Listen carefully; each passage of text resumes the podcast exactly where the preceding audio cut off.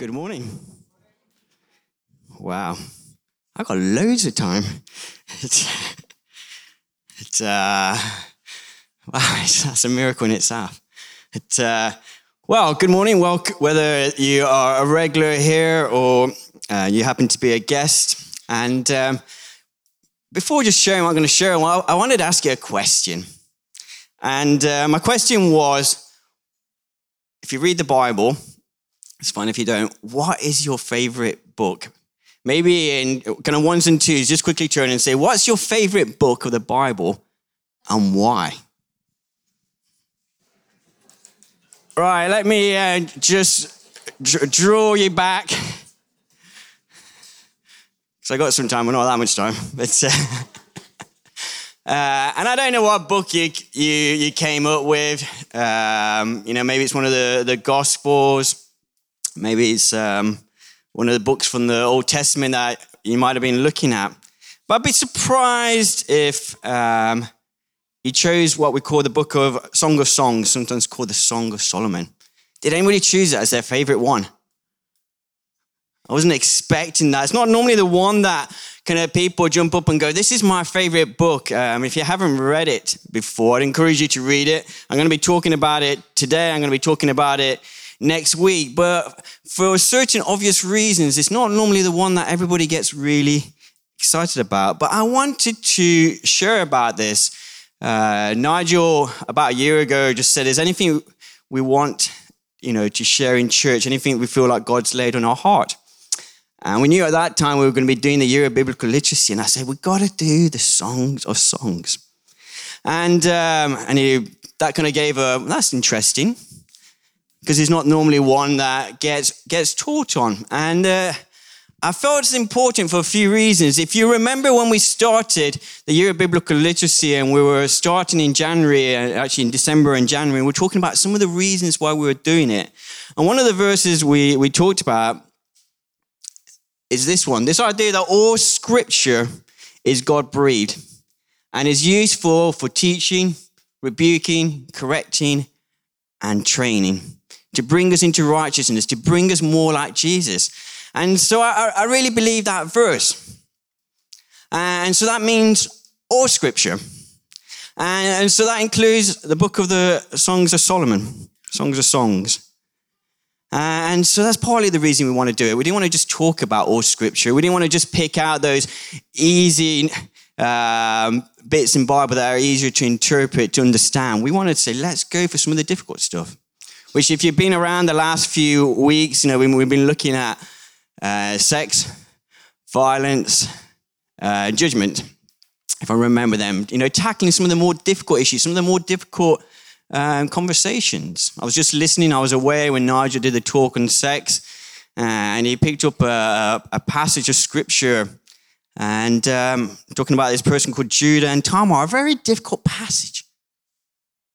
But he tackled it because it's important. And the other reason I remember sharing on this, oh, yeah, it's just about you can just see it. Just to get you hungry. You know, we talk about having a, a balanced diet, don't you, Dave? Uh, I wish my kids sometimes grasped it. But, you know, just to kind of uh, get your proteins, your carbohydrates, make sure you have some fruit, make sure you, you have some veg. And I don't know about you, there's certain things I find easier to eat. Actually, just thinking about it makes me salivate as I just think of a, a roast lunch. Uh, and there's certain things that I find a little bit harder to, to eat. As I got older, I think I've got less fussy. But we want to have a balanced diet. As followers of Jesus, we want to have a balanced diet. There's certain things that we find easier to, to eat. A good example would be the Gospels. But there are certain books of the Bible that we sometimes find harder to, to read. If you read something like uh, Leviticus or Deuteronomy, um, Daniel or Revelation, some parts of that, sometimes people find that more difficult because you have to think about it a little bit easier. The, the meaning is not always so clear. And so I, this morning, I want to encourage you to eat your fruit and your veg. Or maybe look at it as a piece of steak that you just need to chew a little bit more over. And so we're going to be looking at the book of the Songs of Songs. And um, I chose it deliberately because I wanted to challenge myself. Uh, and I wanted to press into this myself. You know, it's a book that definitely wasn't on, on top of my list. It was pretty much my least favorite book of the Bible for years. I just found it really hard to relate to. Just this idea, if you read it, there's a lot about love and, and kisses, and there's a lot of kind of things that can be deter, uh, interpreted in, in, quite sexual ways. Uh, wait till next week. And um, it's because then you get later, later you go on in the book, uh, more detailed it gets. And I just couldn't, you know, as a, as a teenager reading the Bible, I just couldn't relate to that. In my, my family, we're, we're not really hugs and kisses. Um, it's just as we got older, as you know, into my later years, that you know, even my mum would give a hug, but we, that wasn't. I wasn't kind of used to it. So when I read this language, I just found it really hard. When I married Katie and, and her family, I mean, they're just the total opposite. Uh, they're very much into hugs and, and, and, kisses. And I just, I found it really awkward. Also, where I was on my kind of spiritual journey, I was brought up in a church, um, a Bible believing church, but a lot of the emphasis um, wasn't on kind of passages like this. It wasn't like they were against it, but they just didn't teach about it. The whole idea of kind of choosing to follow Jesus, taking up your cross, uh, uh, great passages from the Bible. And so I was kind of very much had this idea of just serving God. I started following Jesus as a, as a very young child, and I could just perceive him as my, my friend, uh, maybe as a, a, good father. But this idea as a, as a lover, which we find in the Songs of Songs, I, I just I just found that hard. Maybe you guys just really find that book really easy. But that was some of my uh, struggles, some of the stuff that God took my journey on. I began to encounter this um, when I was a student. For some reason, I studied business, but I used to st- sit in the part of the library which was where they had kind of the religious studies, religious education, whatever you call it now. And so sometimes in my break, I would just go and read books. And they seem to have two major book sections. One was on revival, and I loved that bit. Uh, but another was just what they call Christian mystics.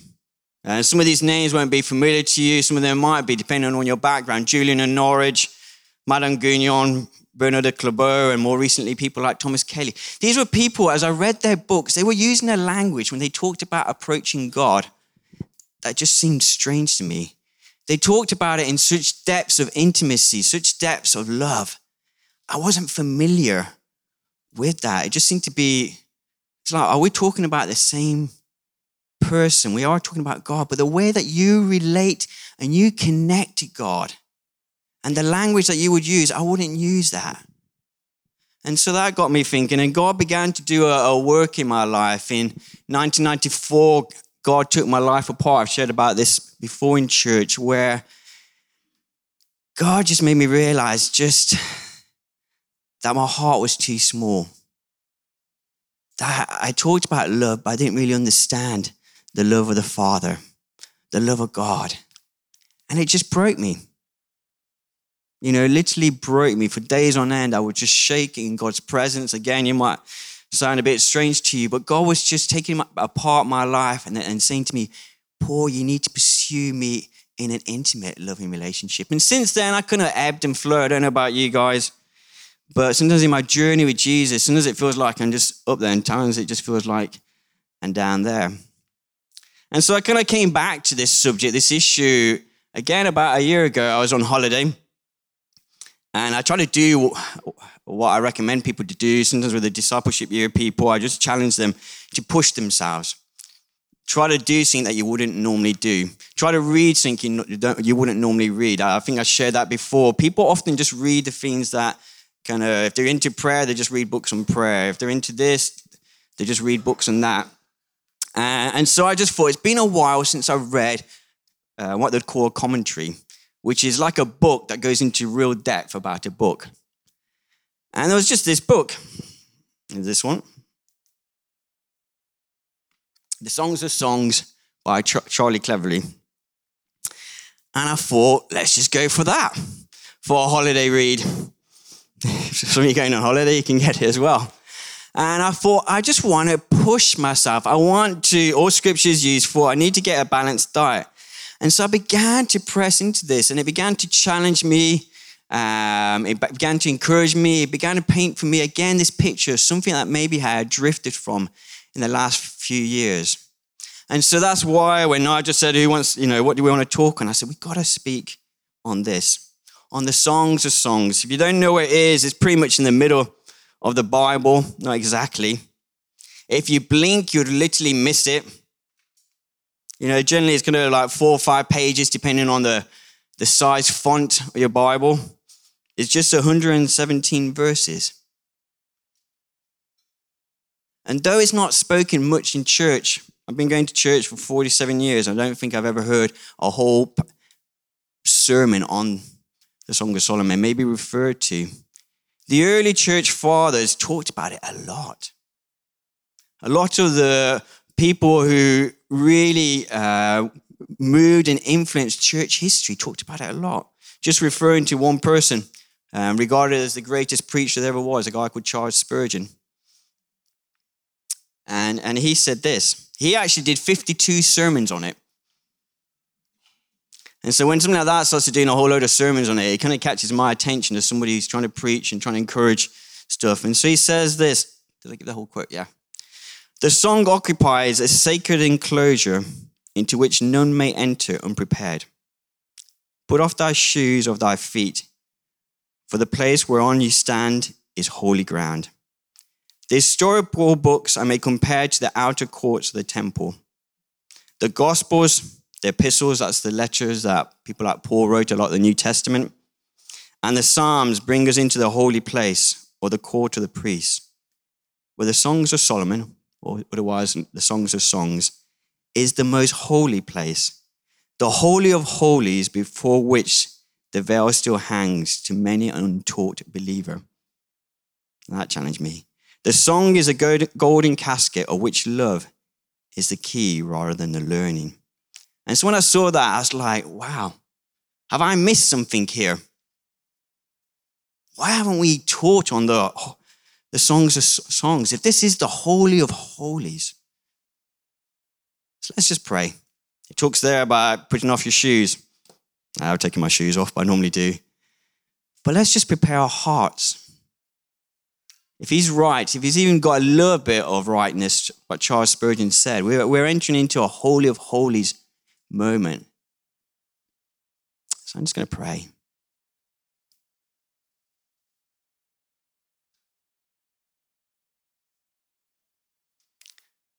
Wow, God, that invitation to go into the Holy of Holies. And Lord, we want to take our shoes off our feet, God, whatever that means for us. We want our hearts to be ready.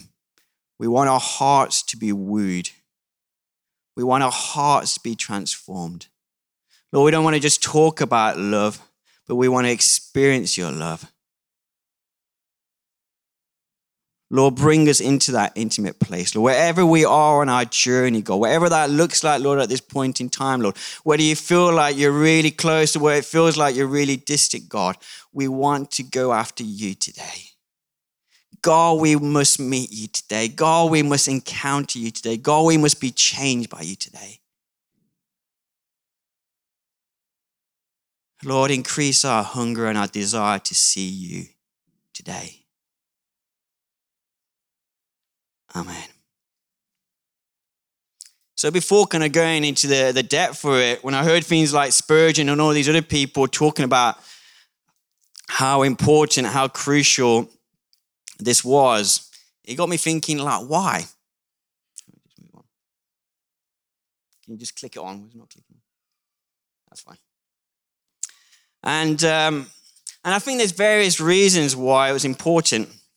Uh, if you remember again, my apologies for those who haven't been around for a few weeks or you're just a guest, but we've been working through the Bible, starting right from the, the beginning. And right to the beginning, we talked about relationship, the intimacy that Adam and Eve had in the Garden of Eden, the intimacy that they had with God. and intimacy they had with the land that they had been given, the actual Garden of Eden. But ever since that point in time, there'd been separation, there'd been alienation, there'd been the breaking of that relationship. And the rest of the Bible talks about trying to make that reconnection. You see this through the Old and the New Testament. You see it so often in the lives of those who have sought and pursued God. This desire to reconnect with God, to become who we were made to be, to enter into the intimacy that we were called to be. St. Augustine, an early church father, wrote a, book called The Confession. It's not an easy book to write, but he, he started with this famous phrase Our hearts are restless until they find thy rest indeed. Our hearts are restless. There's something in us that desire something, purpose and meaning. And until we enter that place, we will never ultimately find rest. And this is what Songs of Solomon is all about. Is that kind of pursuit, this restlessness. As you read the songs of songs, you see this restlessness of this bride who's restless because she wants to encounter her bridegroom. She wants to encounter a lover, and only there will she find fulfillment. Only there will she find rest. And so it's important, but like I say, it's often not talked about. I think partly as we start going into it this week and particularly next week, there is a lot of sexual language that's used. But it's used to describe an intimate connection with God. And we will journey on this. I will seek to try to take you on this journey because I think it's, it's important because connection is important, relationship is important. Following Jesus was meant to be more than just a kind of a kind of put your hand up or make some type of whatever response it was when we chose to follow Jesus. It's a journey. It's an intimate thing. It's approaching God. I'm also just going to uh, share in it because the Bible contains lots of other passages, though it's really maybe focused in in this book. There's lots of passages in the Bible that talk about the love of God described as being like that of a bride and the bridegroom. And it's hard to avoid this metaphor. And so we want to dig into that this morning and next week. Uh, there's a prophet called Hosea, and you get that later on if you wake up your way for the year of biblical literacy. I think you're, some of you might just be about there at this point in time. And it describes this relationship of Israel and, and God in the same illustration as a bride and a bridegroom. And it talks about God just pursuing. You know, again, it uses sexual language of God alluring her, leading her into the wilderness where she will respond to his love. Isaiah uses the same language, and then Paul comes and uses the language as well. I was expecting that. Ah, that's me. My, that's me. If you don't recognize me, that's my wife, Katie. Oh, I thought I was going to get like, oh, oh, doesn't he look so young? I thinking, right, that was a failure. but Just from my wife. But uh, it says, For this reason, a man will leave his father and mother and be united to his wife, and the two will become one flesh. This is a profound mystery. And that's why it's so hard in some ways teaching on, on this subject this morning, because it is a, a bit of a mystery. But I'm talking about Christ and the church. And so, again, that's what we want to press into, because our passage is like that. What, what does that mean? What does that look like? Is it just like a, a, nice little concept, a nice little illustration? Or is there something that we can learn from that depth of intimacy and love and passion that there should be in a marriage uh, from this separation?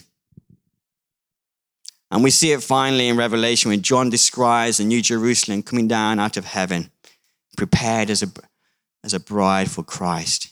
And so this language is there. And so this was part of the reason why the early church gave it such preeminence and attention. And my challenge to myself and to each one of us is maybe we should do the same. It's hard, it's a difficult book, but let's go for it.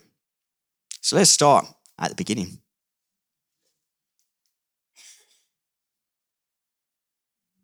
Think I'll read it straight off there, wrapped in my neck in. Let him kiss me with the kisses of his mouth, for your love is more delightful than wine. Pleasing is the fragrance of your perfumes. Your name is like perfume poured out. No wonder the young women love you. Take me away with you. Let us hurry. Let the king bring me into his chambers.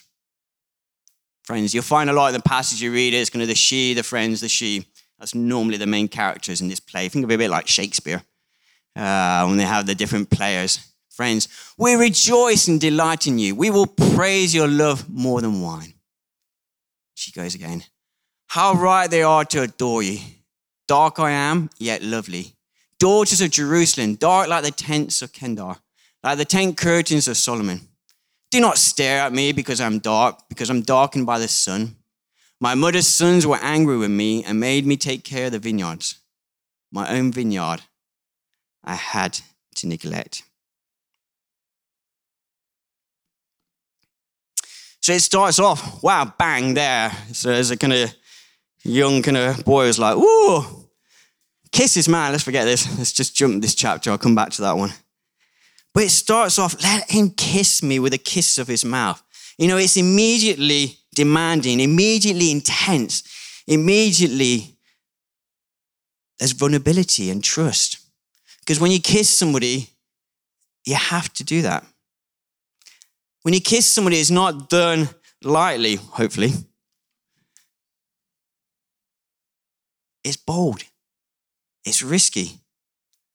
When you kiss somebody, it's an invitation saying, I want to know you better. And this is what it's talking about. In this passage, in Songs of Songs, we are the she, we are the bride. You could argue that the rest of the Songs of Song is now working of this first step of faith. This first step of saying, Kiss me. Kiss me, God, encounter me. That in our hearts? As I've been reading it, God put that again in, in me. Kiss me.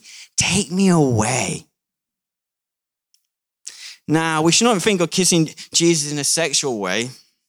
It's more, again, kind of keeping this idea of a, a metaphor. Some would think of Christ as the very kiss of the Father to the world. Again, going back to C.H. Spurgeon, because he seemed to say quite a lot about it. He says, Let him kiss me with the kisses of his lips, for his love is better than wine. No, you say, that is too familiar for me. Then I fear you do not love him, for love is always familiar. Faith may stand at a distance, for a look is saving, but love comes near, for she must kiss, she must embrace. Why, beloved? Sometimes the Christian so loves his Lord the language becomes unmeaning to the ears of others who have never been in this state. And so I'd encourage you, I know as I'm sharing on this with some of you, some of you might be, oh, this is weird, or this is hard. But again, one of the reasons I wanted to press into this, you know, this is a journey I'm on, is as, as I read things like that, I was like, yeah, he's right. If I say I love God, if I say I'm intimate with God, what does that look like? What does kisses look like? Just even taking that basic aspect. Am I familiar with God? Do I sometimes stand at a distance? Or do I go forward and embrace? As a challenge for each one of us, sometimes it can be a period of time. We might feel like we're at a distance. For some of you, you might have been just started coming recently, visiting this church, and you're just kind of standing on the fringes. It's like you're looking in at a distance. And my encouragement to you today is come in. He's inviting us. He wants to be encountered. Do we want to encounter him? Crumbs is very quiet here today. Wow. Well, even though you might not be vocalizing, my prayer is in my heart, in our hearts, be like, yes, yes.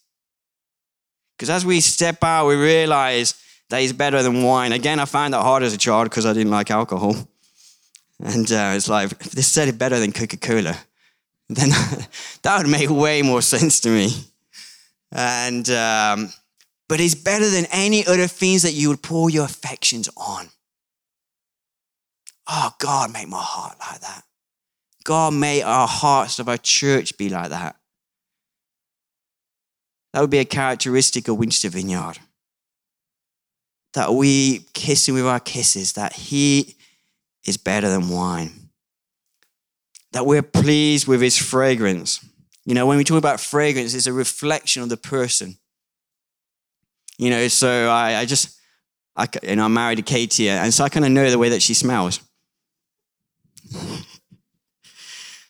Uh, I should have one of these like scratch and see. No, and uh, but uh, because there is an aspect, and the kids every year she asks for um, Florentine, Florentyna, from Marks and Spencers, and um, so it's a distinct smell, but it's a distinct. Somebody else could wear Florentyna, but it's like Florentyna with Katie added. It's something very unique, something very familiar. And I know for some of you this would go over your head. Some of you would be more aware of what I'm talking about.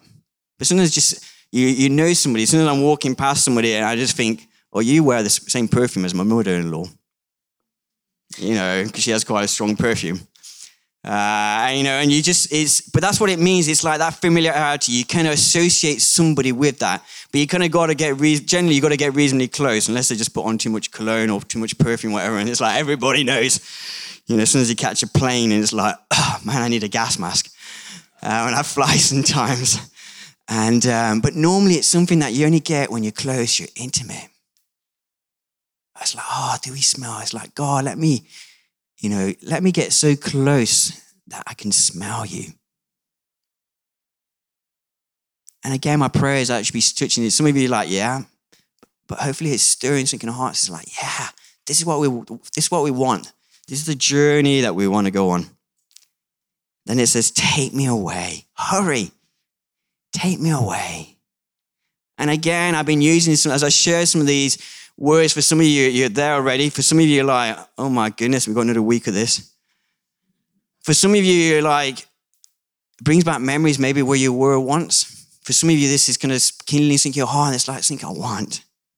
But wherever you are, I'd use these verses, something I've been doing, because I felt like I've drifted from this maybe in the last few years. But uh, over the last few weeks, now I'm going to be speaking on this. I've just been using these words and repeating them. And so I've been using words like that. God kiss me. And sometimes it, it feels a bit artificial, but sometimes you have to do something artificial until it becomes a reality in, in your heart. And I've been using phrases like this. So if you want to know a, a practical takeaway for this talk, the first one is just begin to repeat this.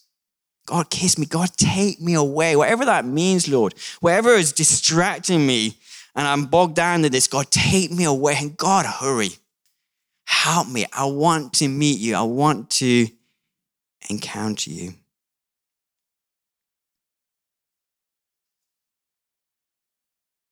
Yeah, and just, just respond in your heart. That's where you're at. Just respond in your heart. Like, yeah. Yeah, God, do that.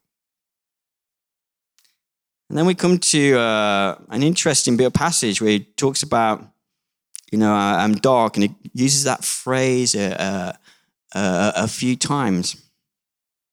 Now, it helps you can understand the culture and where, where you're in. And uh, so I used to live for a number of years. Some of you know I lived in uh, Lebanon and um, uh, Egypt. And I've always found it fascinating living in different countries how people perceive color. So if you live in the West, everybody wants to get darker generally. You kind of like, you pay money to just go and get, you know, sometimes, you know, um, what do you call them? Tanning saloons, whatever.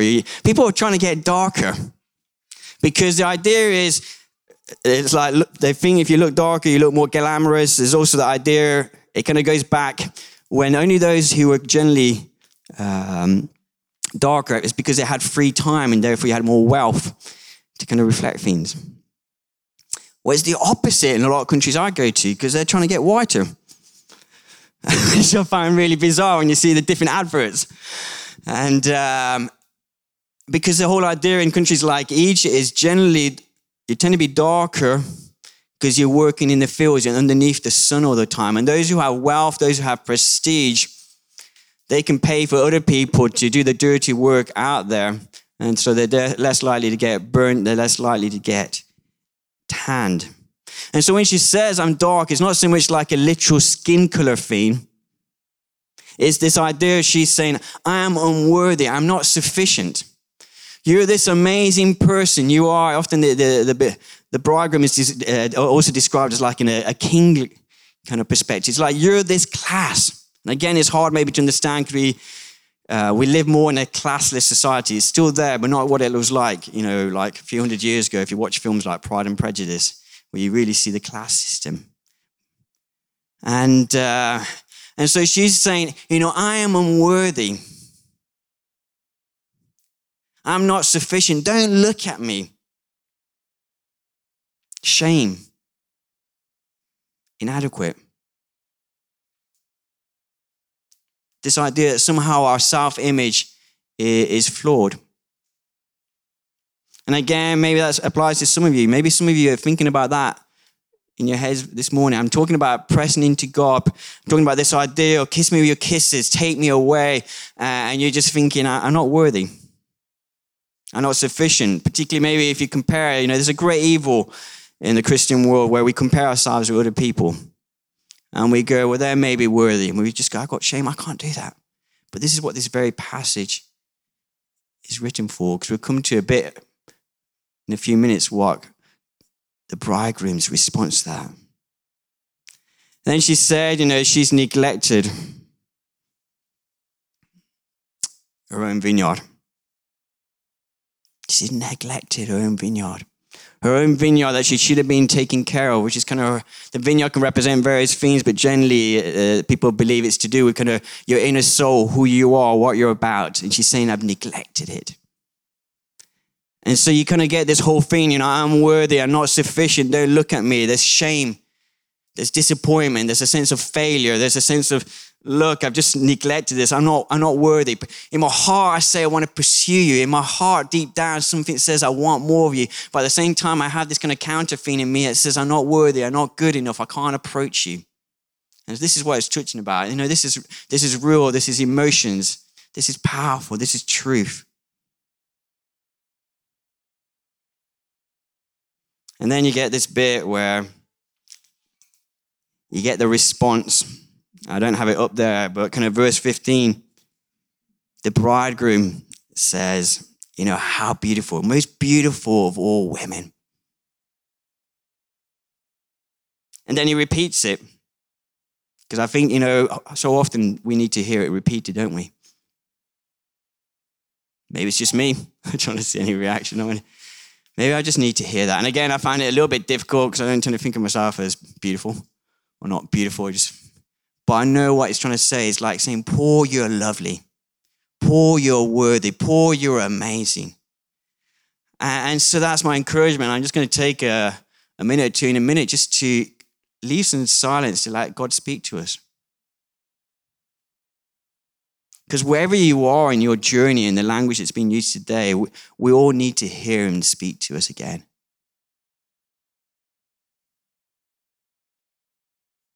And so you got this amazing thing. She totally puts herself down, bashes herself down, disqualifies herself for whatever reason, all these different reasons, goes for like a little list. And he just doesn't go, he doesn't even refer to it. It's like, no, don't worry about those things. He's just going to totally just whoosh. You know, there's um, things you used to have as kids before there were computers. So you're going back a bit of age. Well, you had those drawing things. What are they called? Sketch, Etch A Sketches. Yeah, you know, and you kind of draw on them, and then you just got the feeling when whoop, and it cleared it all. For those who don't know, just look it up on Google. For those underneath the age, I don't know, 20 might I have no idea what I'm talking about. But that's kind of what he does. He just goes She's like writing on it, shame, I'm a failure, I've, I've, I've neglected my vineyard, you know, I haven't interacted with you. Maybe sometimes when we talk about your biblical literacy, you think, man, I'm still in Genesis. When people talk about prayers, like, well, you know, they pray, but, I, you know, if I just get a quiet word out to God, I'm, uh, just before I fall asleep or as I jump into the car, you know, fill in that gap wherever you put on your, your feeling. And he just totally bypasses it and goes, you're beautiful. You're beautiful. You are amazing. You're fantastic. You're loved. You're desirable. You're desired. I'm just going to take a moment. You know, um, Spurgeon talked about it being holy ground. This is a holy ground moment.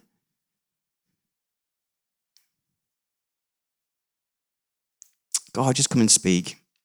Let's take a minute. Just um, you can do whatever you want, really, but just close your eyes. Maybe if you find that easier. Wherever you are on your journey, you might even come here and think, I, I have no idea. I don't even follow Jesus. That's fine. He will speak to you. Just let him speak to you now. What is he saying to you? Here's the voice you need to hear this morning. God, come and speak over your children. Show them how much you love them. Let that truth go down. I know even as I'm saying this, some of you are just going through these lists.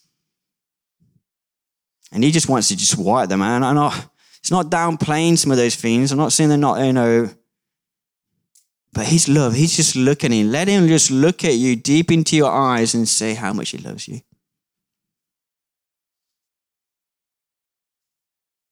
Yes, God. I'm going to carry on, but if your eyes are locked in on Jesus, keep them there. Keep connected to him. And so that's his response. And so she talks about her neglected vineyard. And this idea of her vineyard comes up a, a few times. And it's kind of what, what, what are we going to do about that vineyard? And um, we're just going to give our, those who know I like to ask questions. And so I didn't want to just this, this talk to be hypothetical. And so this is something to kind of take away as and it's taken some time to consider your garden, your vineyard, your soul. And there's just some questions to maybe you can do it if you're involved in a life group. It's a great thing to do, or with some friends, or even by yourself. Take some time just to contemplate, which just means to ponder about your vineyard. How's it doing?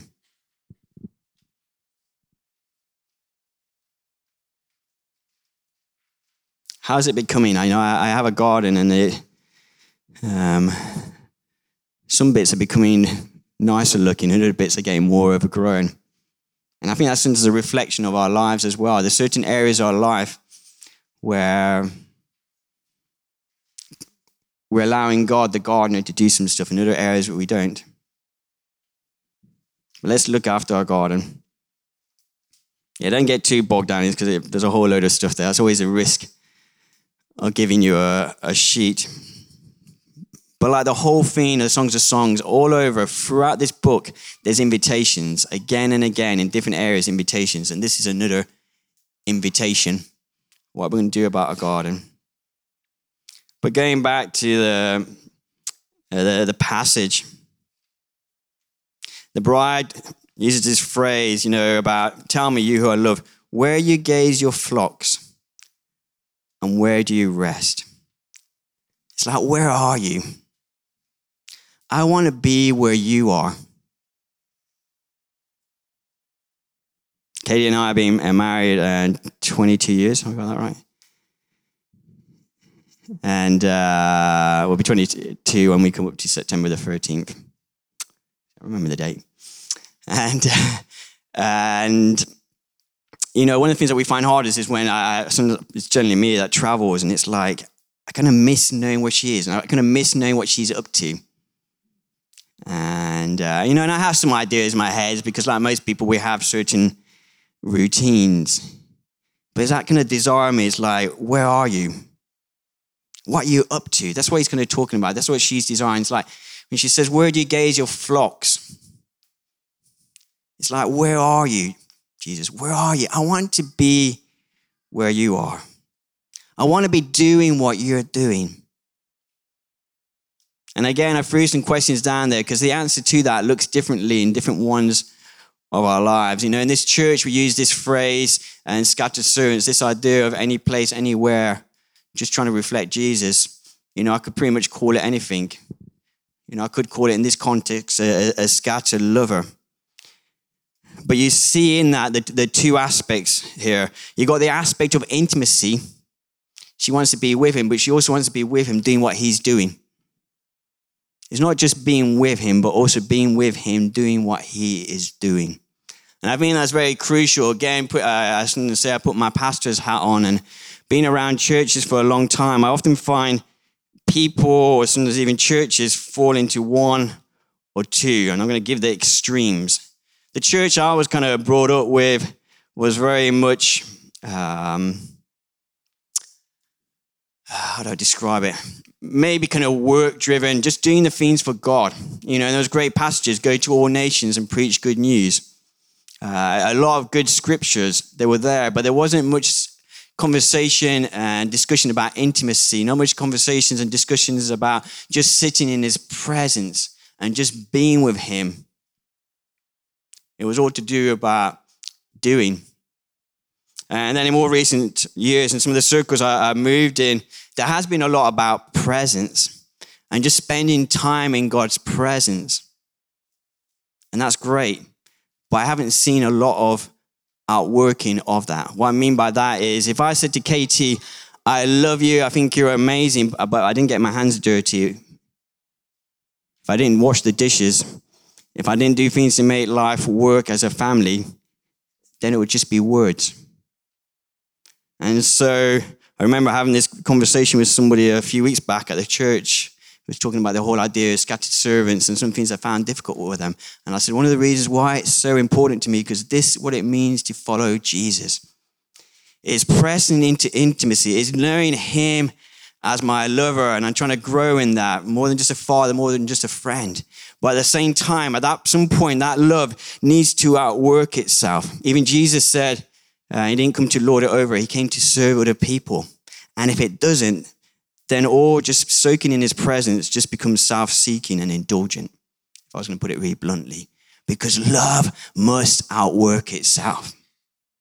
And so I share that because I see it so often. I often get asked to get involved in this and that, in some of the things I'm involved with. And I sometimes say, does it have these two aspects? Does it have the intimacy, the pursuit of God, the just gazing upon Him, the, the sitting at His feet? Does it have, not only do I say I love Him, but I know the things that he loves and the things that he wants to do. And I physically get off my backside and be, begin to just work with him and doing those stuff. So I'm taking my pastor's hat off again, but I just throw that out and encourage as a church to be both. That's what we mean since by scattered servants is to press into the intimacy of God. And when we see his heart's desire for the world, we go and we are his hands, his feet, his mouth to release and show that love to people.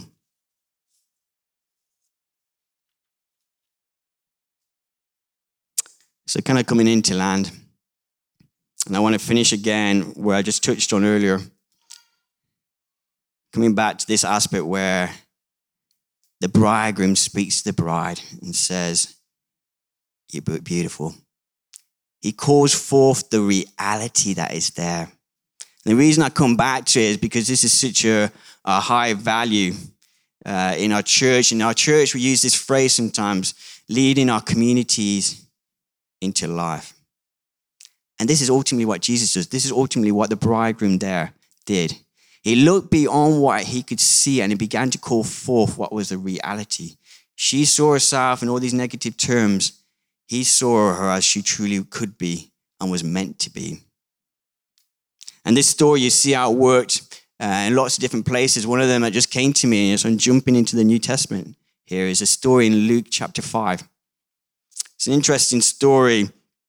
There's a whole load of fishermen and they're fishing and they've been fishing for a whole all night and it's just been just one of those days when just nothing seems to work. Hopefully some of you can relate to that. And uh, it's like, what has that day been about? And then Jesus steps in and um, he says, Cast the nets on the other side. And they catch this miraculous amount of fish. And Peter's there and he falls on his knees and he says, Get away from me. I'm an unclean man. You know, I'm a sinner. He's doing a bit like the bride did in this passage. He's like, I'm not, I'm not worthy, I'm not qualified. I mean, you've been so good to me, but I don't, I don't deserve it. And what did Jesus do? Jesus didn't go, Yes, I know. But I will overlook it this time. No, he begins to call forth the destiny of Peter. He says, On this rock, you're going to be a rock, and on this rock I will build my church. Now, if you know the story, and this is the reason why I wanted to use this story to build upon it, that we don't get in the Songs of Song, is we see that Peter messed up a number of times on his journey. But Jesus kept calling forth his true identity and his true purpose and who he was. Because he knows he calls our future into our present. He can foresee from the start that we are a glorious bride. And that's why he can say that we're beautiful. That we are beautiful. Some of you I know like to do what I call declarations when you just speak truth over your life, maybe in the morning, maybe in the evening. This would be a good one to do. I am beautiful. I am worthy. I am loved by God. I tell you, if I did that more often, if we did that as a church more often, we would. Re- I think would really be radically different. Because as you begin to catch an image of how God sees you, you begin to live that way. When somebody thinks, if somebody thinks they're not beautiful and you begin to call them beautiful, it's amazing uh, how they start maybe take, taking more attention to themselves. You know, checking their hair's comb before they go out the door or something. We live up often to the expectations that are spoken over us. That's why we need to hear the voice of God above every other voice that we hear in our life. We need to hear his voice saying that we're beautiful, that we're amazing rather than hearing some of the things that we've been saying maybe for years. Maybe some of it's more recent stuff because we go through life and going, I'm not worthy, I'm not this, I'm not that. And he's going that you are beautiful. So to come in just to finish, I'm just going to jump right to Revelation. Because I feel that this whole Songs of Solomon is an invitation to intimacy, an invitation to love, an invitation to go on a a journey, wherever you may be. For some of you, might feel like you're going to come around full circle. It doesn't matter. It's still his voice is saying, Beautiful one, come run with me. Come be with me. And there's a passage in um, Revelation, beginning of Revelation, there, there's various kind of messages to different churches. And um, there's one particular church, Ephesus. Now, Ephesus is a, an amazing church. Historically, is one it would be seen as one of the most successful churches when it comes to performance.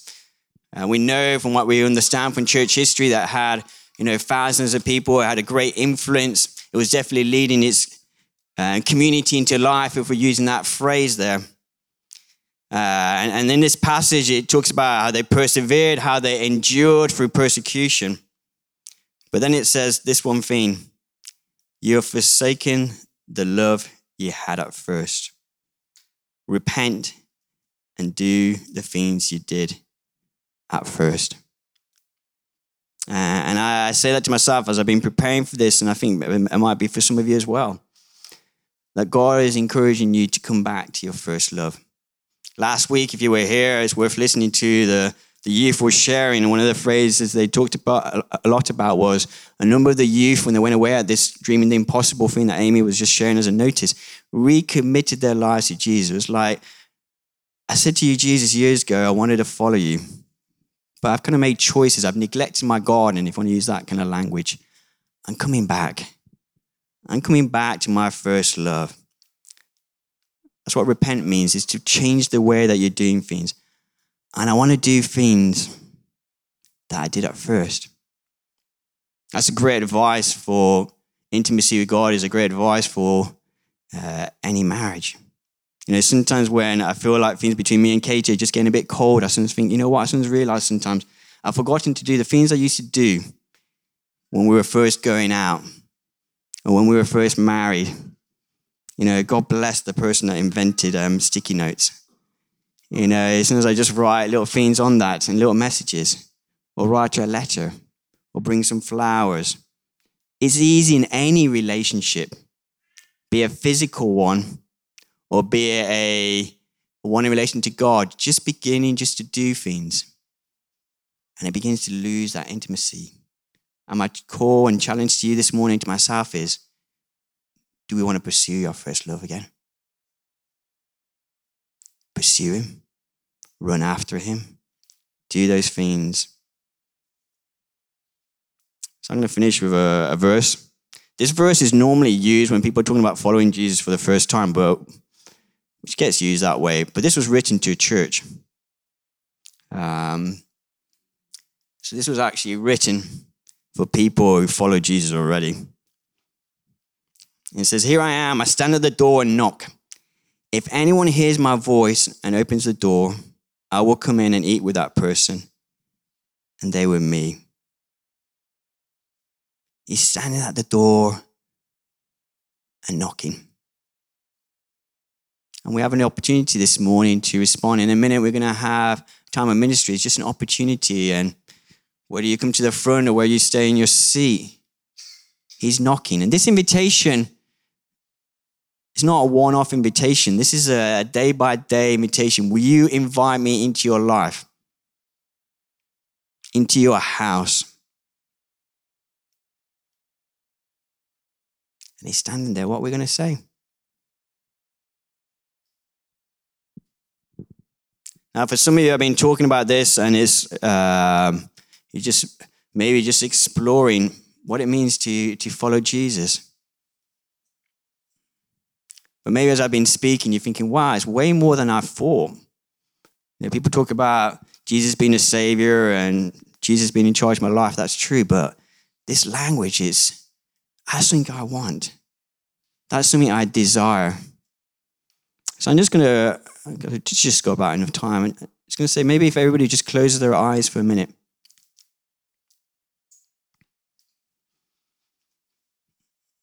And um, if there's anybody here this morning who says, I haven't said yes to Jesus, this, this kind of lover, this bridegroom that's inviting you.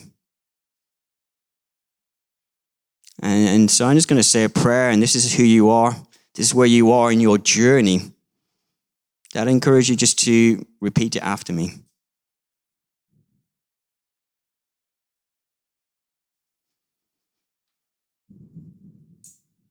God, I know that you love me. And that you loved me so much that you sent Jesus to live and to die for me. And I want to know you, Jesus.